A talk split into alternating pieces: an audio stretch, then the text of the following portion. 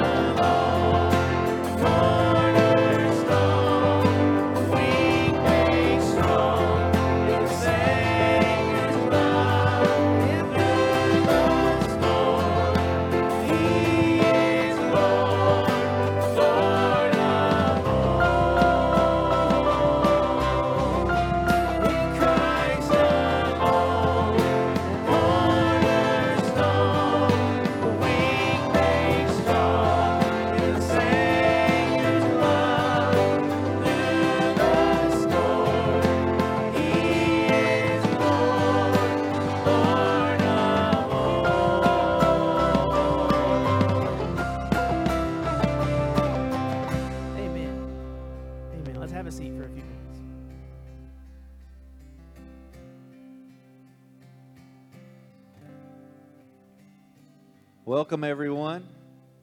Good to see you guys this morning. Um, as you know, Alan and Cheyenne and a group of about 30 kids just went to, just left uh, this morning for Eastern Kentucky Summer Advance. Uh, so you guys be praying for them. Um, it's going to be a good next few days for them. And we want to just give you an update uh, about VBS.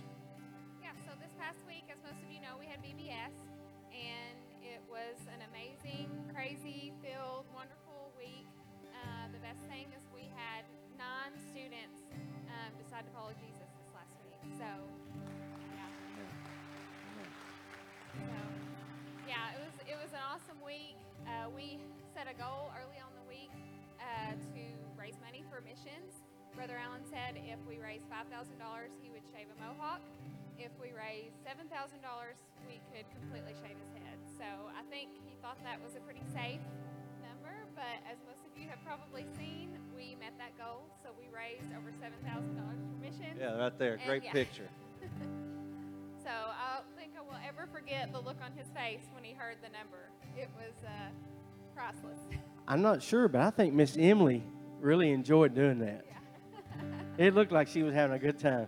So, but yeah, it was all worth it. We um, we were able to raise money. We uh, talked about Operation Christmas Child. We talked about the Hill. We talked about Live Love Ministries, and we talked about Elevate FM. So we're going to be giving to all of those uh, missions as well as other missions that were in our budget.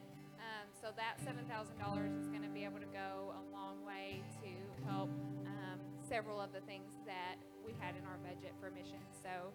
Uh, just want to thank everybody who helped with VBS this last week, uh, from all the teachers to the helpers, the cooks, uh, the security, everybody. There was so many people that helped with it, and um, it just it went off wonderfully. The kids had a great time, and just thank you for giving, thank you for praying, just thank you for being involved with it. And you know, we didn't mention it in the first service, but also the fifth graders did a few missions too. They they were able to build a bed, which I think that bed uh, was getting delivered here to a family in Benton. Uh, they made some They made casseroles. 15 casseroles for the resource center. Uh, they made uh, probably 60 or so snack bags that the kids took to summer advance this week also. So Yeah. So anyway, great great week, wonderful week. Um, also wanted to mention, of course, Dustin is here. The garden. I don't know if you saw the garden, but everything's starting to come in. Um, I know Dustin is planning on maybe doing some tilling this week, but I, I want you guys to be in prayer about uh, getting involved with that. We're going to need some help picking and de-weeding and stuff in the in the coming weeks. So uh, be praying about that. And then also one other thing, this Wednesday night we're going to be joining with the Methodist Church and Central Church of Christ right over here for fireworks. That starts at eight o'clock, and we need you to bring some desserts. What do, what do you like, uh, Steve? Uh, banana pudding? I thought you were banana pudding. So banana pudding. Okay, yeah, under the pavilion is where you need to bring the desserts at the Methodist Church. So that ought to be a very, very good time, great time of fellowship. But anyway, uh, thank you all so much. And uh, anything else? Is that it? Okay.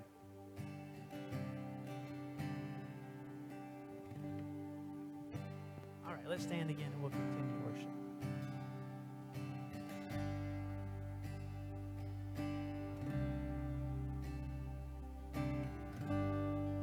Worthy of every song we could ever sing. Worthy of all the praise we could ever bring. Worthy of every breath we could ever breathe. We live for you.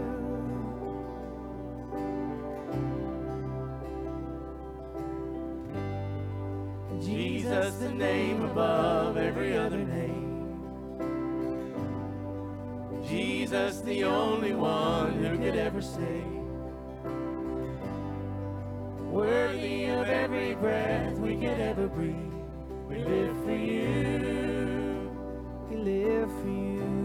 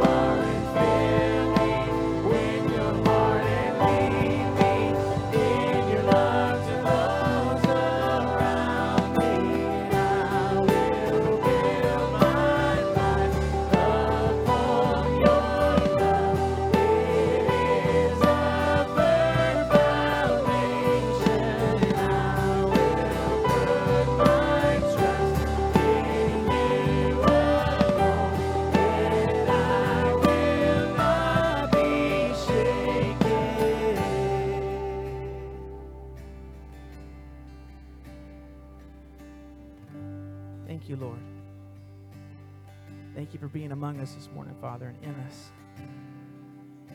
Thank you that we can confidently and boldly approach your throne this morning. That you've made us saints. That you don't hide from us or shirk from us because of sin that might be there. God, you've made us clean. Seated us in Christ at your right hand in heavenly places this morning. So that not only can we worship you and praise you face to face, direct access to the throne of God, we can eagerly await your coming. So we say this, Lord. Come, Lord Jesus. We love you. Thank you also, Father, that you give us great gifts, that you call us to be stewards and managers of resources for a short time, that you require not a percentage, not a portion, that we get the honor of giving 100%, acknowledging you as owner, and we're just managers, Lord. We trust you with this offering this morning. We pray that you would take it, multiply it, do incredible things for your kingdom with what we're able to give today. We trust you with it. Let this time of offering, God, continue to be a time of worship as well. We're all yours. In Jesus' name, amen. We'll keep singing.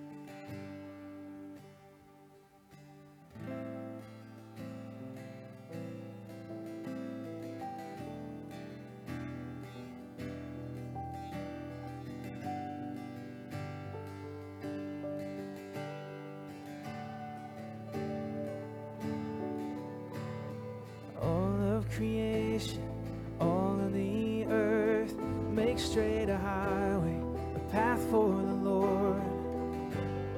Jesus is coming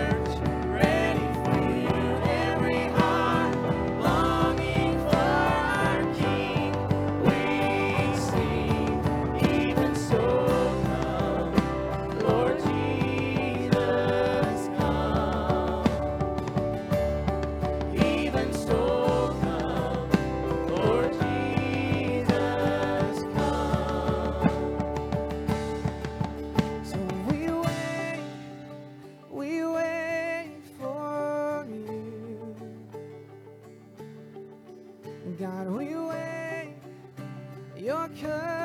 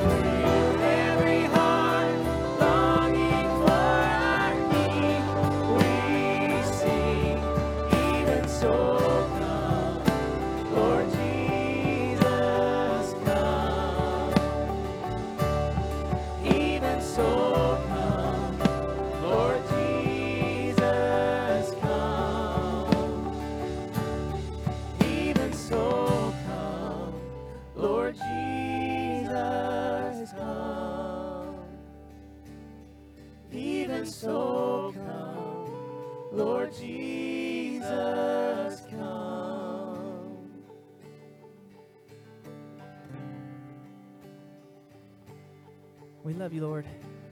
Thank you for moving among us this morning. Continue to do what you do best, Lord. We give you this time. In Jesus' name, amen. We're honored this morning to have a guest with us. I'm going to ask Brother William Carter if you begin making your way up here. He is a Gideon speaker. He's from the Paducah camp, and he was with us this morning in the first service and going to share with us again here in the second service. I, I failed to do this this morning in the first service, but uh, at the end of the service, if, if three of you guys would each one, get at one door with a bucket, and so that we can take up a love offering for the Gideons.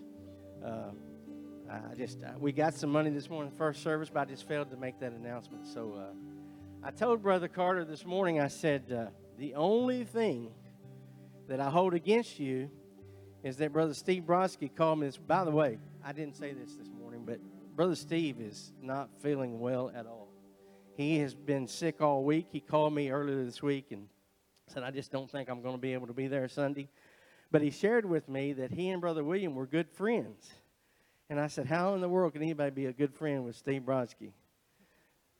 I got a better laugh out uh, of the first service with that than I did this service, Brother William. But we're honored to have you here. You share with us what God's laid upon your heart.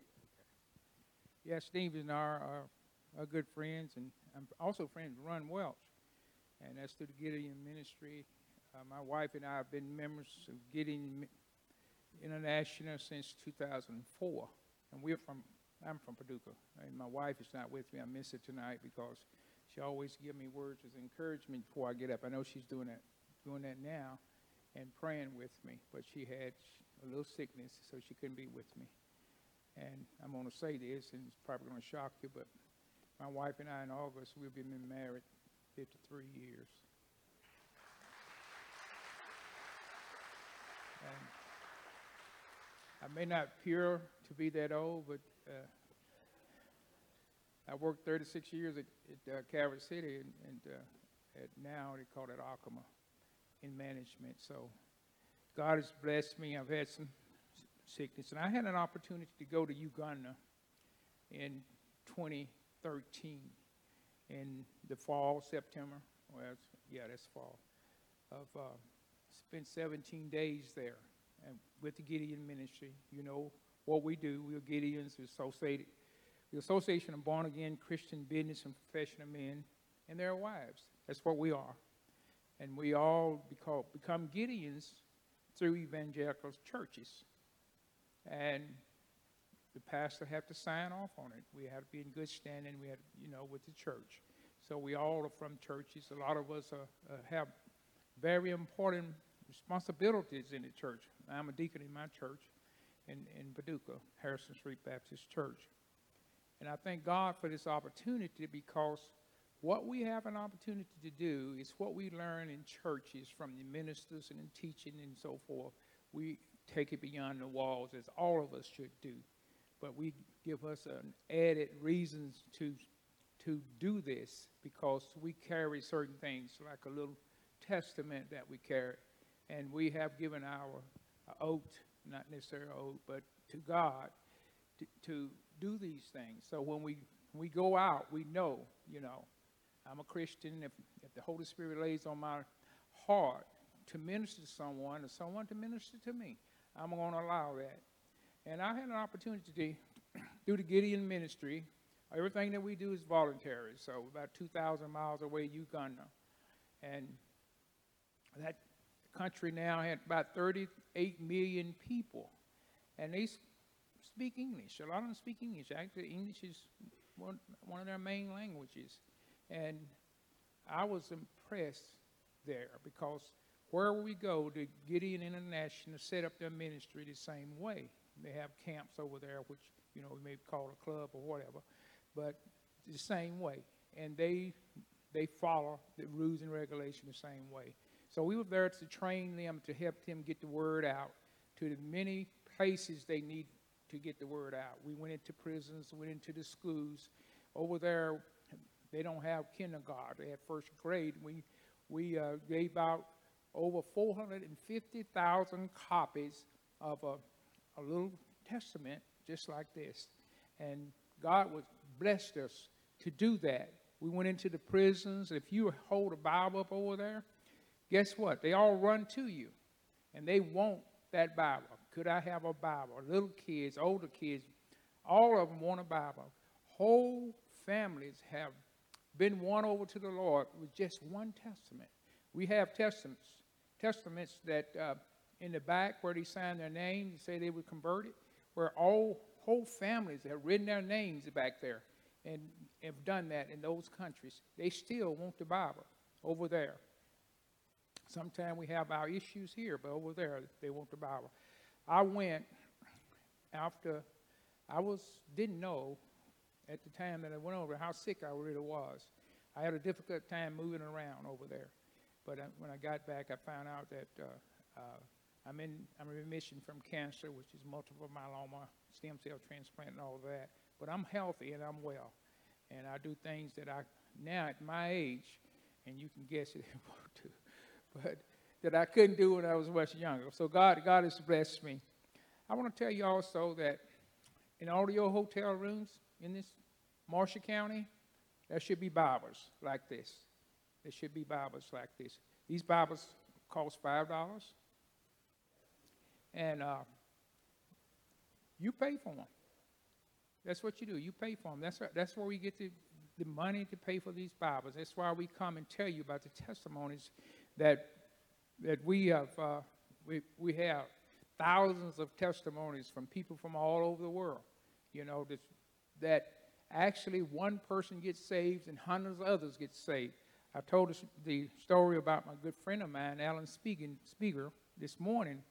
His dad was a contractor, and towards the end of uh, his dad's uh, 10 years as a contractor, he wanted his son to take over. But Alan didn't want any part of that. So while he was in his hotel room one day, he saw a Bible, and it was already open. And he doesn't remember exactly what the scripture said, but he said eternal life. And that Holy Spirit spoke to him. And he was away from home then, actually several hundred miles away. And he called his wife and said, I'm coming home this weekend. I'm going to church. That weekend, he was saved. Later on, he became a minister. And he was called to a church in Eustis, Florida, a church that was dying.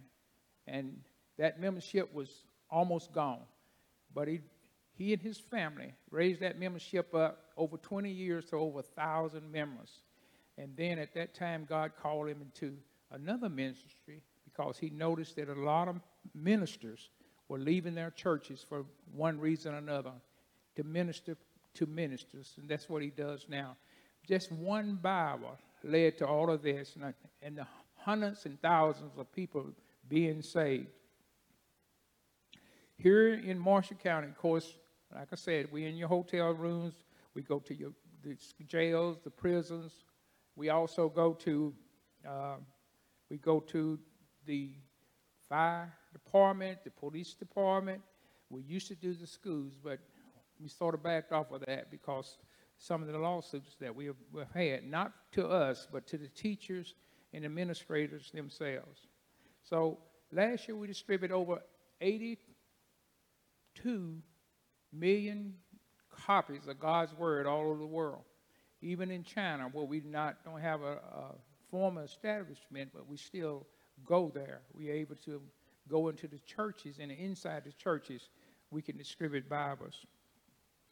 What we need mostly is prayer. We are a praying ministry. That's how we got started in 1899. Three men got it started and then it built from there. And where we are now, we meet each Saturday morning, each camp in their own area. They meet and we pray for a half an hour from 7 to 7.30. All over the world, that is happening in their time zones. We are not just praying for our ministry, we're praying for you because our world needs prayer now. We need a, we need a real strong movement, and you know that. So we ask you to pray for us. Then we ask you to help us to purchase these so we can continue to fill the hotel rooms and all the other places that we have that you see medical facilities and so forth with the word. One more little story. I was downtown Paducah making a delivery, and I passed this gentleman sitting in a chair, and well, he was on a bench. And when I first passed him, I didn't really notice, but I looked back and noticed that he didn't have any legs. But I went on to my destination, and I had to come back to get something out of my vehicle. I passed by him again. I spoke to him, but I didn't question him. The Holy Spirit was dealing with me. So when I made the delivery on my way back, I almost passed him. I like, and like the Holy Spirit said, you need to do what I asked you to do. I went on and asked him.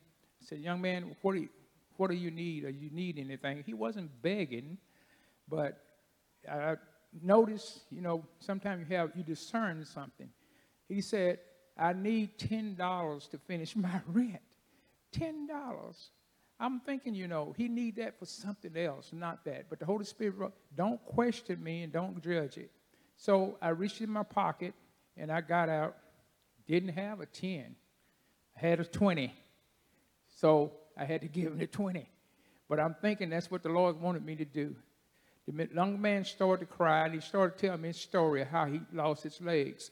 He was working for a contractor that didn't have insurance in Nashville, Tennessee, and they was on an elevator shaft, and something broke and cut his legs off. And actually, Vanderbilt took care of that part of it, that part of it, but he didn't have any health insurance, nobody was hiring. So there he was. And I didn't question it anymore. I just laid my hand on him and prayed. And I thank God for that. That I don't care about what's going on around me. I don't mind praying for someone who needs. I thank you for this opportunity because we also have an addition. You probably got somewhere out there in the hallway or places a rack that has the uh, Gideon cards. These Gideon cards are free, but what we ask you to do is put a little money in an envelope and send it to International. And for that purpose, you can bless someone with the card, but also you can have a Bible sent to someone anonymous anywhere in the world. So we thank you today for this opportunity. I am amazed and really impressed with your church. I appreciate the preaching. Brother Smith, I thank you so much for the opportunity and for you and your pastor for having me here. And also, I imagine I'm here really because maybe Broski had something to do with it. but yeah, if, if for instance I didn't do well, I probably won't be back. But praise the Lord, uh, you young folks, good to see you. Continue to come. Praise the Lord. Well, good morning. As you can see, I'm not Alan Miller, but I am standing in solidarity with him this morning with a fresh haircut. Um, if I've not met you yet, my name is Seth Waldrop, and it's a, a pleasure to be here with you. I'm thankful you're here, whether you're a longstanding member who's been here every week or you're a first time guest this morning. I just thank you that you're here to worship with us and to open up God's Word and study it together. And, and so we'll do that now. If you have a Bible with you, you can go ahead and be turning over to Ephesians chapter 4. Ephesians chapter 4.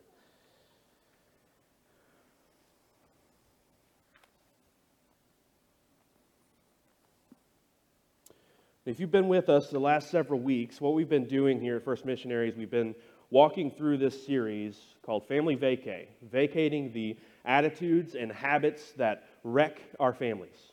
And in doing this, Brother Allen's been walking through Ephesians 5 specifically and zooming in and showing us how this affects individual family units within our church. Today, I want to take a step back for a minute and zoom out to see the bigger picture here at play and talk about how this impacts our bigger family that we are a part of.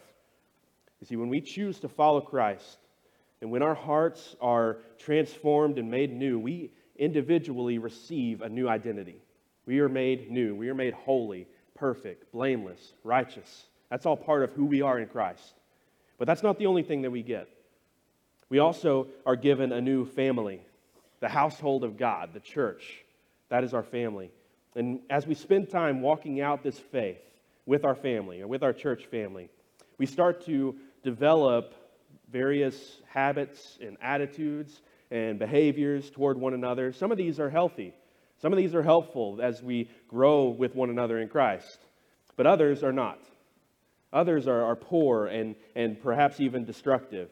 And if we're not vigilant in examining ourselves and, and constantly examining each other within the body of Christ and specifically guarding against these things, what we will find is that these poor attitudes and these destructive behaviors that we develop could potentially wreck our church family.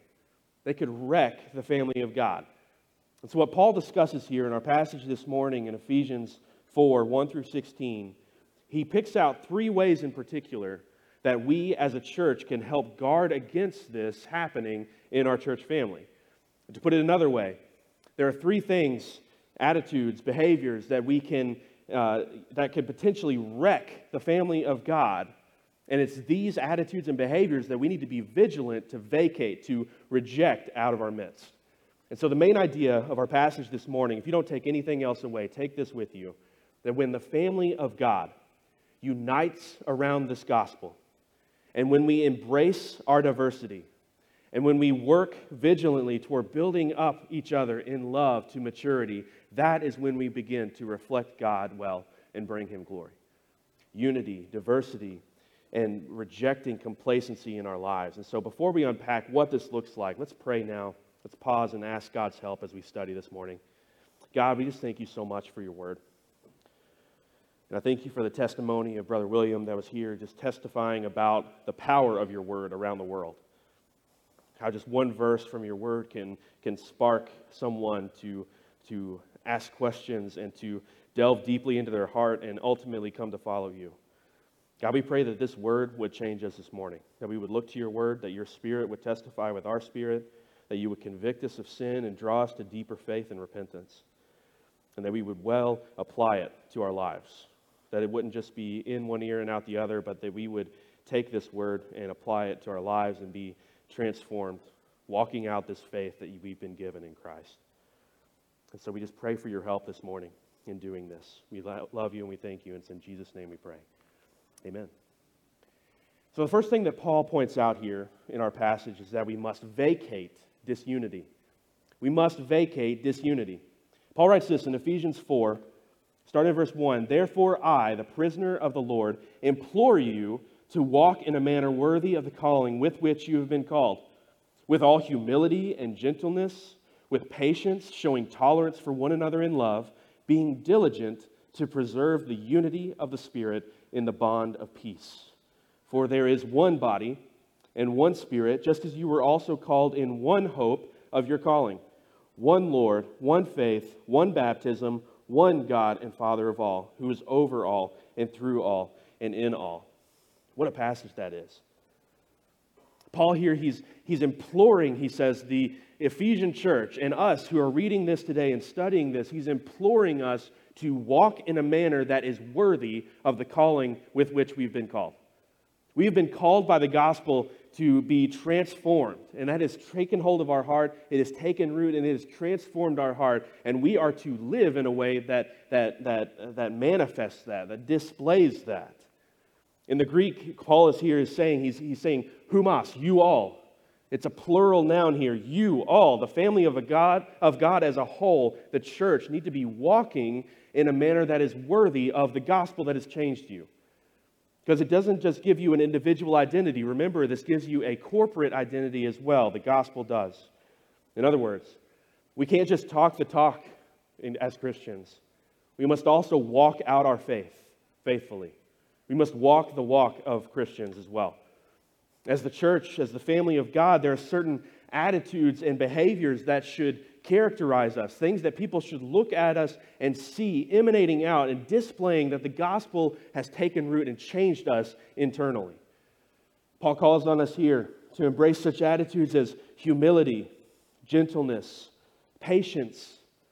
And did you notice that these sound very similar to the fruit of the Spirit defined in Galatians 5.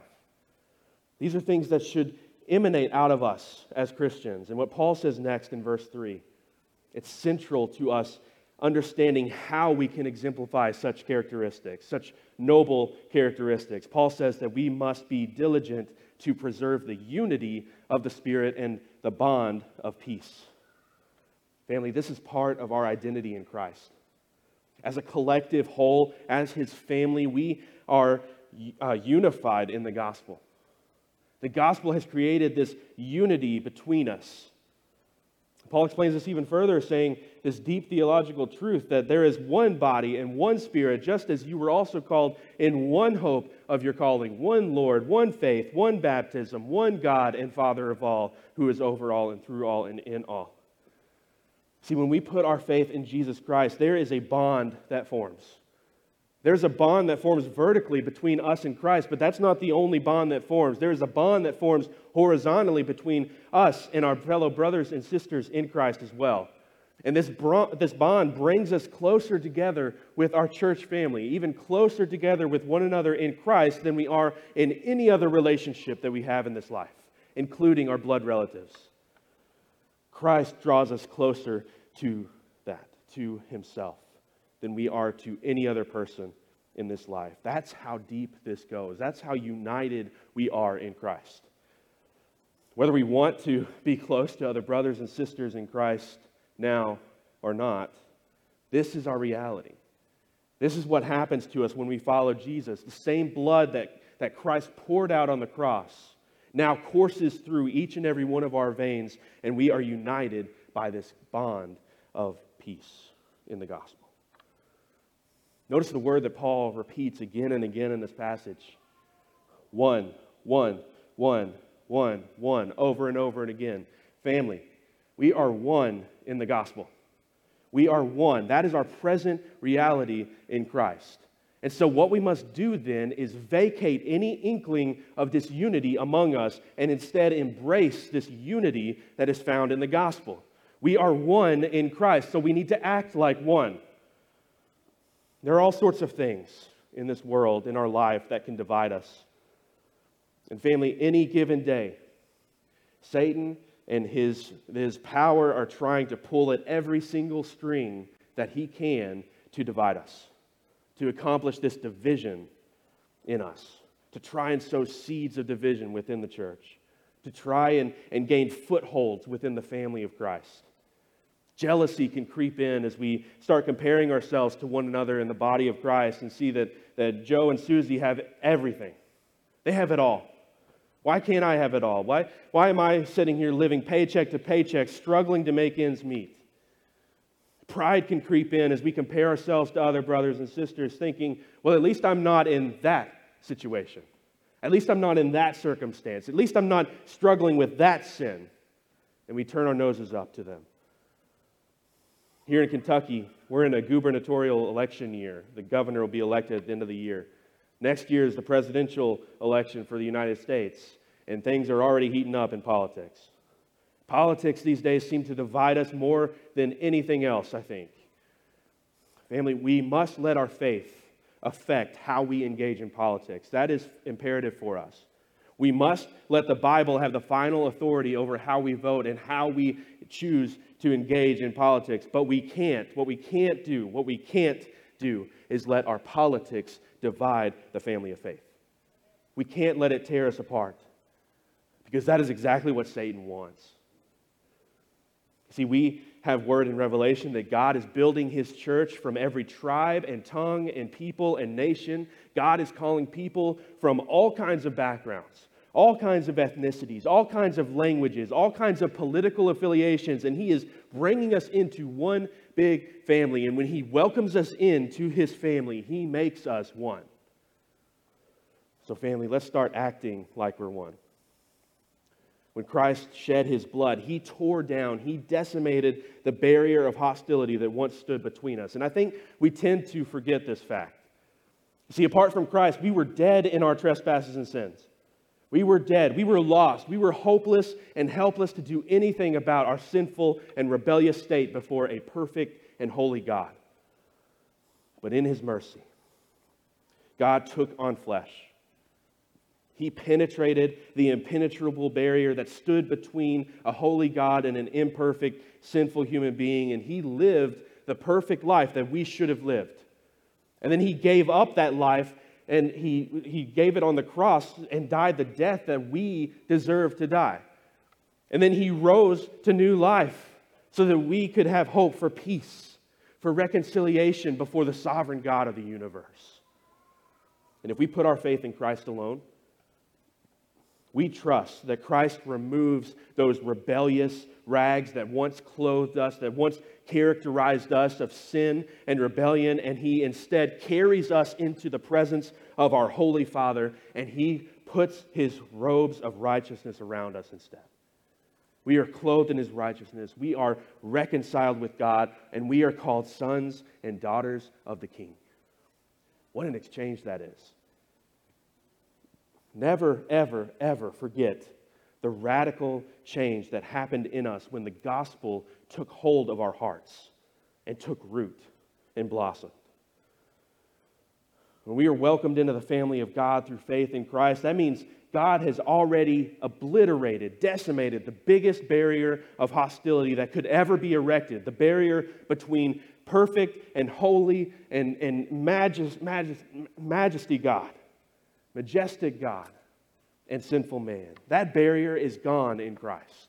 It is completely laid flat. And so let's not erect any unnecessary barriers between us within the family of God, especially.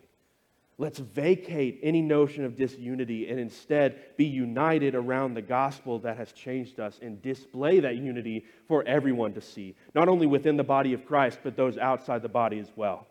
After all, it was Jesus who said that the world will know who are his by the way we what? By the way we love one another within the family of God. Not by the way we bite each other's backs, stab each other in the back, cut each other down. That doesn't show Christ. It's why we it's, it's, it's how we love one another and show the unity that we have in Christ. And we do this by exhibiting these very things toward one another humility, gentleness, patience, tolerance for one another in love. And this tolerance, it doesn't mean that we tolerate each other's sin. That's not what Paul's saying here. Elsewhere in Scripture, and even later on in this passage, it, it speaks to us that we are responsible for holding each other accountable, for calling each other to repentance and deeper faith from sin, for repenting from sin and deeper faith in Christ. It, we are called to speak the truth in love to one another. But in all we do, we need to be carrying ourselves with a spirit of love, of grace toward one another. Are we doing that? Are we doing that with each other?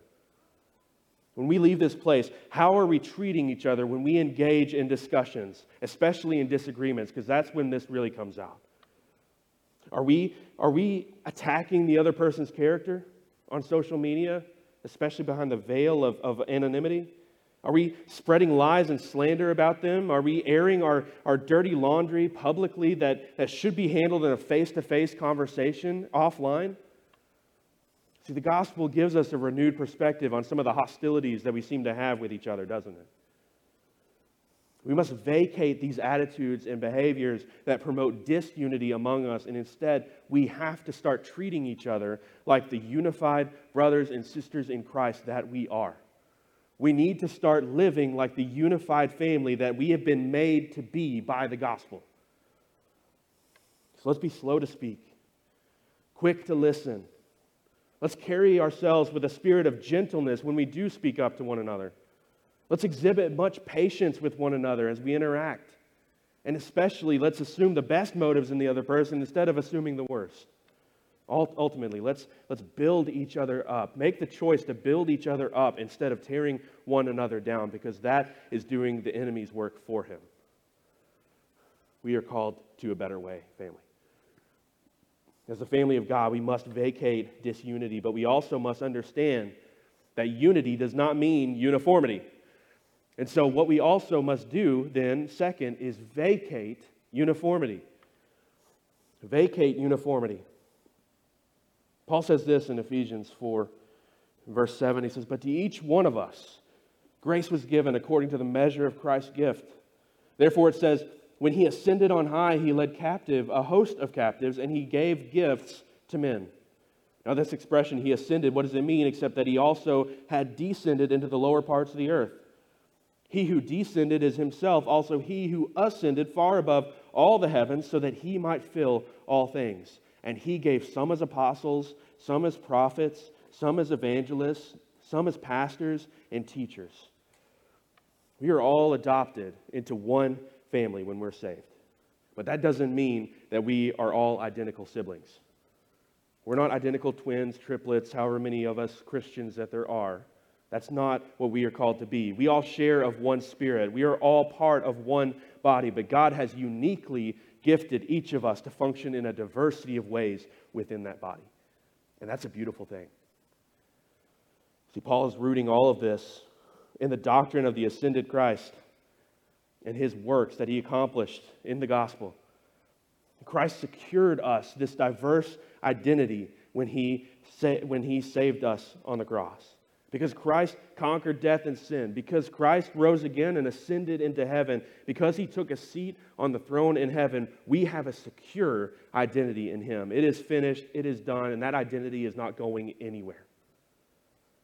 Because he ascended to the throne, he sent his spirit, Acts 2, to come dwell in each of us and unite us around the gospel and bond us together in peace. But he also gave us another gift. See, he also secured us unique gifts and responsibilities within the church to serve one another, to love one another well, to equip one another, as the next verse says. Paul lists some of these gifts here apostles, prophets, evangelists, pastors, teachers. But this isn't meant to be an exhaustive list of gifts. The point that Paul is trying to make with this is how God uniquely gifts us in a diversity of ways in order to come together and make up a beautifully functioning whole person, a whole body, a whole church, a whole family. In 1 Corinthians 12, Paul elaborates on this even further that we are one body, although we were made up of many members. See, we're not all ears, we're not all hands or lungs or noses. And guess what? That's okay. In fact, that's more than okay. That's exactly how God designed this thing to work. Like Paul said elsewhere, if everyone was an eye, where would the hearing be? If everyone was an ear, then where would the sense of smell be? See, family, we each have a purpose and a role to play within this body of Christ, within the family of God. And sometimes I think we can get jealous of each other's gifts. We start comparing ourselves to each other and, and end up coveting each other's gifts. And what we're longing for in that moment is uniformity. God, why couldn't I be gifted in that way? Why couldn't you gift me with that kind of equipping so that I could be up on stage, playing in the band, up in front of everyone? Why couldn't you gift me the way that I want to be gifted? But if we let ourselves down that trail, if we let ourselves get jealous and we long for more uniformity, what, we ends up, what ends up happening is that we end up overlooking how God has uniquely gifted us for his ministry. We miss out how God wants to use us uniquely in expanding his kingdom and bringing him glory. See, there's no cookie cutter formula for how we go about obeying God's commission on us to be his witnesses and to make disciples. What we're called to do is to be faithful in the work that we're given in God, serving His church, stewarding our God given gifts to His glory as we participate in the ministry of reconciliation alongside one another and expand His kingdom as a whole church, as a whole family. See, God knows what He's doing. That sounds silly to say out loud, perhaps, but rest assured, He knows what He's doing. He has gifted His church in a diversity of ways so that we can work together, unified around the central purposes of the gospel and held together by this bond of peace in our spirits in order to honor Him and to bring Him glory and to make Him known around the world. So, family, let's prayerfully seek out how God has uniquely equipped us and gifted us. Let's invite others who we know well and trust others who, who know our lives and know us well, to provide feedback, to, to, to help speak into how they see God equipping us, how He has gifted us. Let's look around our church family and see needs that need to be met. And let's entertain the thought that God may have equipped us, may have equipped you, may have equipped me uniquely to fill that need. Let's vacate this idea of, of uniformity, that we all have to be the same, that we all have to be equipped and gifted in the exact same way. And instead, let's embrace this beautiful diversity that God has master planned. This beautiful mosaic canvas that God is using to paint his church. Let's embrace that. As we see how God has equipped us, as we see the way that the church needs us to serve, let's be ready to do something about it. We can't sit idly by, but let's be ready to act. And that brings us to the final point that as the family of God, we must vacate complacency. Vacate complacency. Paul just got done listing these, these list of gifts here, the short list of gifts in verse 11, and he goes on in verse 12 to say that God has gifted his church in this variety of ways in order to, verse 12, to equip the saints for the work of service, to the building up of the body of Christ, until we all maintain to the unity of the faith and of the knowledge of the Son of God, to a mature man, to the measure of the stature which belongs to the fullness of Christ. And as a result, we are no longer to be children tossed here and there by waves, carried about by every wind of doctrine, by the trickery of men, by craftiness and deceitful scheming, but speaking the truth in love, we are to grow up in all aspects into Him who is ahead, even Christ, from whom the whole body, being fitted and held together by what every joint supplies, according to the proper working of each and every individual part, causes the growth of the body for the building up of itself in love. Family, there's a purpose behind how God has designed this. How God has designed us individually, uniquely, and how God has designed His church to function in a diversity of ways, but all for this unified purpose of the gospel. Like I said, God, knows what He's doing. And He has gifted us in a variety of ways for the purpose of equipping the saints. That is the church, that is the family of God. He, is, he has equipped us in order to equip each other, to serve each other, to sharpen each other, to love each other well.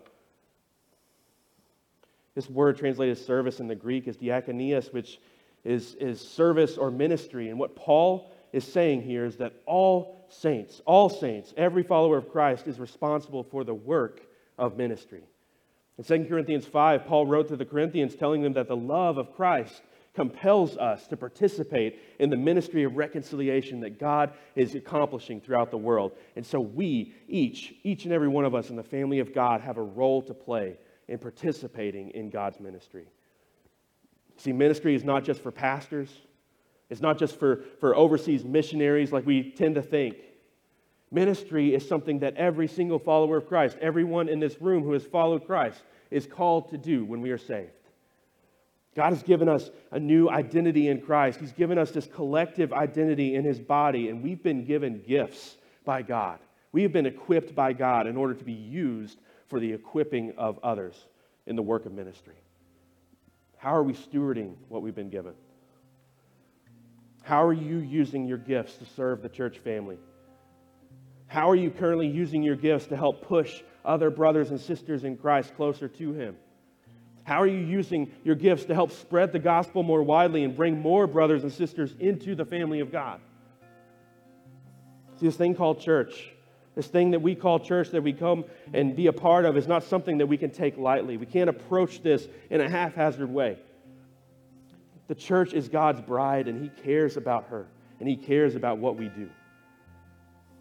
God has called His church to be committed to Him and committed to one another and committed to His mission. And the only way that we're going to push each other to maturity, like Paul is calling for here in Ephesians 4, to building up the body into a mature man, is by committing ourselves to actively pursuing it. Not being complacent but actively pursuing this. We've got to speak the truth in love to one another. We've got to hold each other accountable. We have to call one another to repentance and deeper faith in God. And we're not doing this to earn God's favor because all the favor that we could possibly earn has been given to us in Christ. What we're doing this is we're wanting to grow in maturity because of what Christ has done, as a result of what Christ has done in us and what he's doing in us and through us. This means more than just worshiping together on a Sunday morning, y'all. This, this family that we are given, a, a given a, a, role in and a part in, we, we, we don't cease to be the church when the worship gathering is over on Sunday morning. When we are welcomed into God's family, we are a part of that family 24 7, 365. Christ didn't just stake a claim on a corner of the box that we call life, He staked a, a claim in the whole thing. He claimed all of our life for Him. Listen, the church was established by God for something so much greater than merely coming together for worship once a week. We've been called into a family that we are called to partake in and participate in throughout the week. Are we taking advantage of that? Are we looking for opportunities throughout the week to love each other and serve each other well in the body? Are we sharing meals with one another and talking about what we're learning in Scripture together, praying with each other and for each other? See, the kind of community that Scripture calls us to be means we need to be mindful of the ways our lives naturally intersect with each other throughout the week. We need to be mindful of that, and we need to be looking for opportunities and ways that we can do the ordinary rhythms of our life with an extraordinary gospel intentionality and purpose. Do you go to the gym? Ask a brother or sister to go with you and talk about what you're learning in Scripture, what you're meditating on, what, what questions you have from the Bible. Do you go out to the park to play ba- basketball? Ask some of the church family to go with you, and you can engage in gospel conversations with those who are out there. Do you feel stagnant in your walk with God? Ask a brother or a sister in Christ to study Scripture with you and to meet up regularly and talk about what you're learning, to pray for one another. You see, instead of getting reclusive, we, we tend to get so reclusive and complacent in our lives, and we end up becoming hermits into our own homes. Instead of doing that, let's vacate that complacency and instead embrace this task that we've been given in Christ to pursue Him alongside one another, sharing the hope that we have within us of the gospel wherever we go. See, when the family of God unites around this gospel, when we are united in the gospel, when we embrace our diversity, when we work diligently and fervently toward building each other up in love to maturity, what happens is that it results in the very thing that Paul says at the end of this passage that the family of God, being fitted and held together by what every single diverse variety joint supplies, according to the proper working of each and every diverse individual part, causing the growth of the whole, the growth of the body for the building up of itself in love. We must vacate disunity. We must vacate uniformity. We must vacate complacency, all for the glory of God and for the sake of each other in His family. That's what God wants for us. That's the life in community that He has designed for us to live in. So, family, let's live in it. Let's push each other to maturity so that we can be a mature body that stands firm in sound doctrine, not being blown by every wind of doctrine that comes our way and, and being led astray by deceitful schemes, but standing firm in the doctrine and continually to work to expand Christ's kingdom even further as a whole, as a church, as a family knowing God more deeply and making him known even more widely. If you're here and you're a follower of Jesus, this is the kind of family that we are called to be in Christ. No, it's not going to be easy. It's not going to be perfect because community with other people gets messy, doesn't it? It gets messy at times, but we can't let that prevent us from pursuing each other the way that Scripture calls on us to do. Community, it takes commitment from us. It's hard, it's painful at times.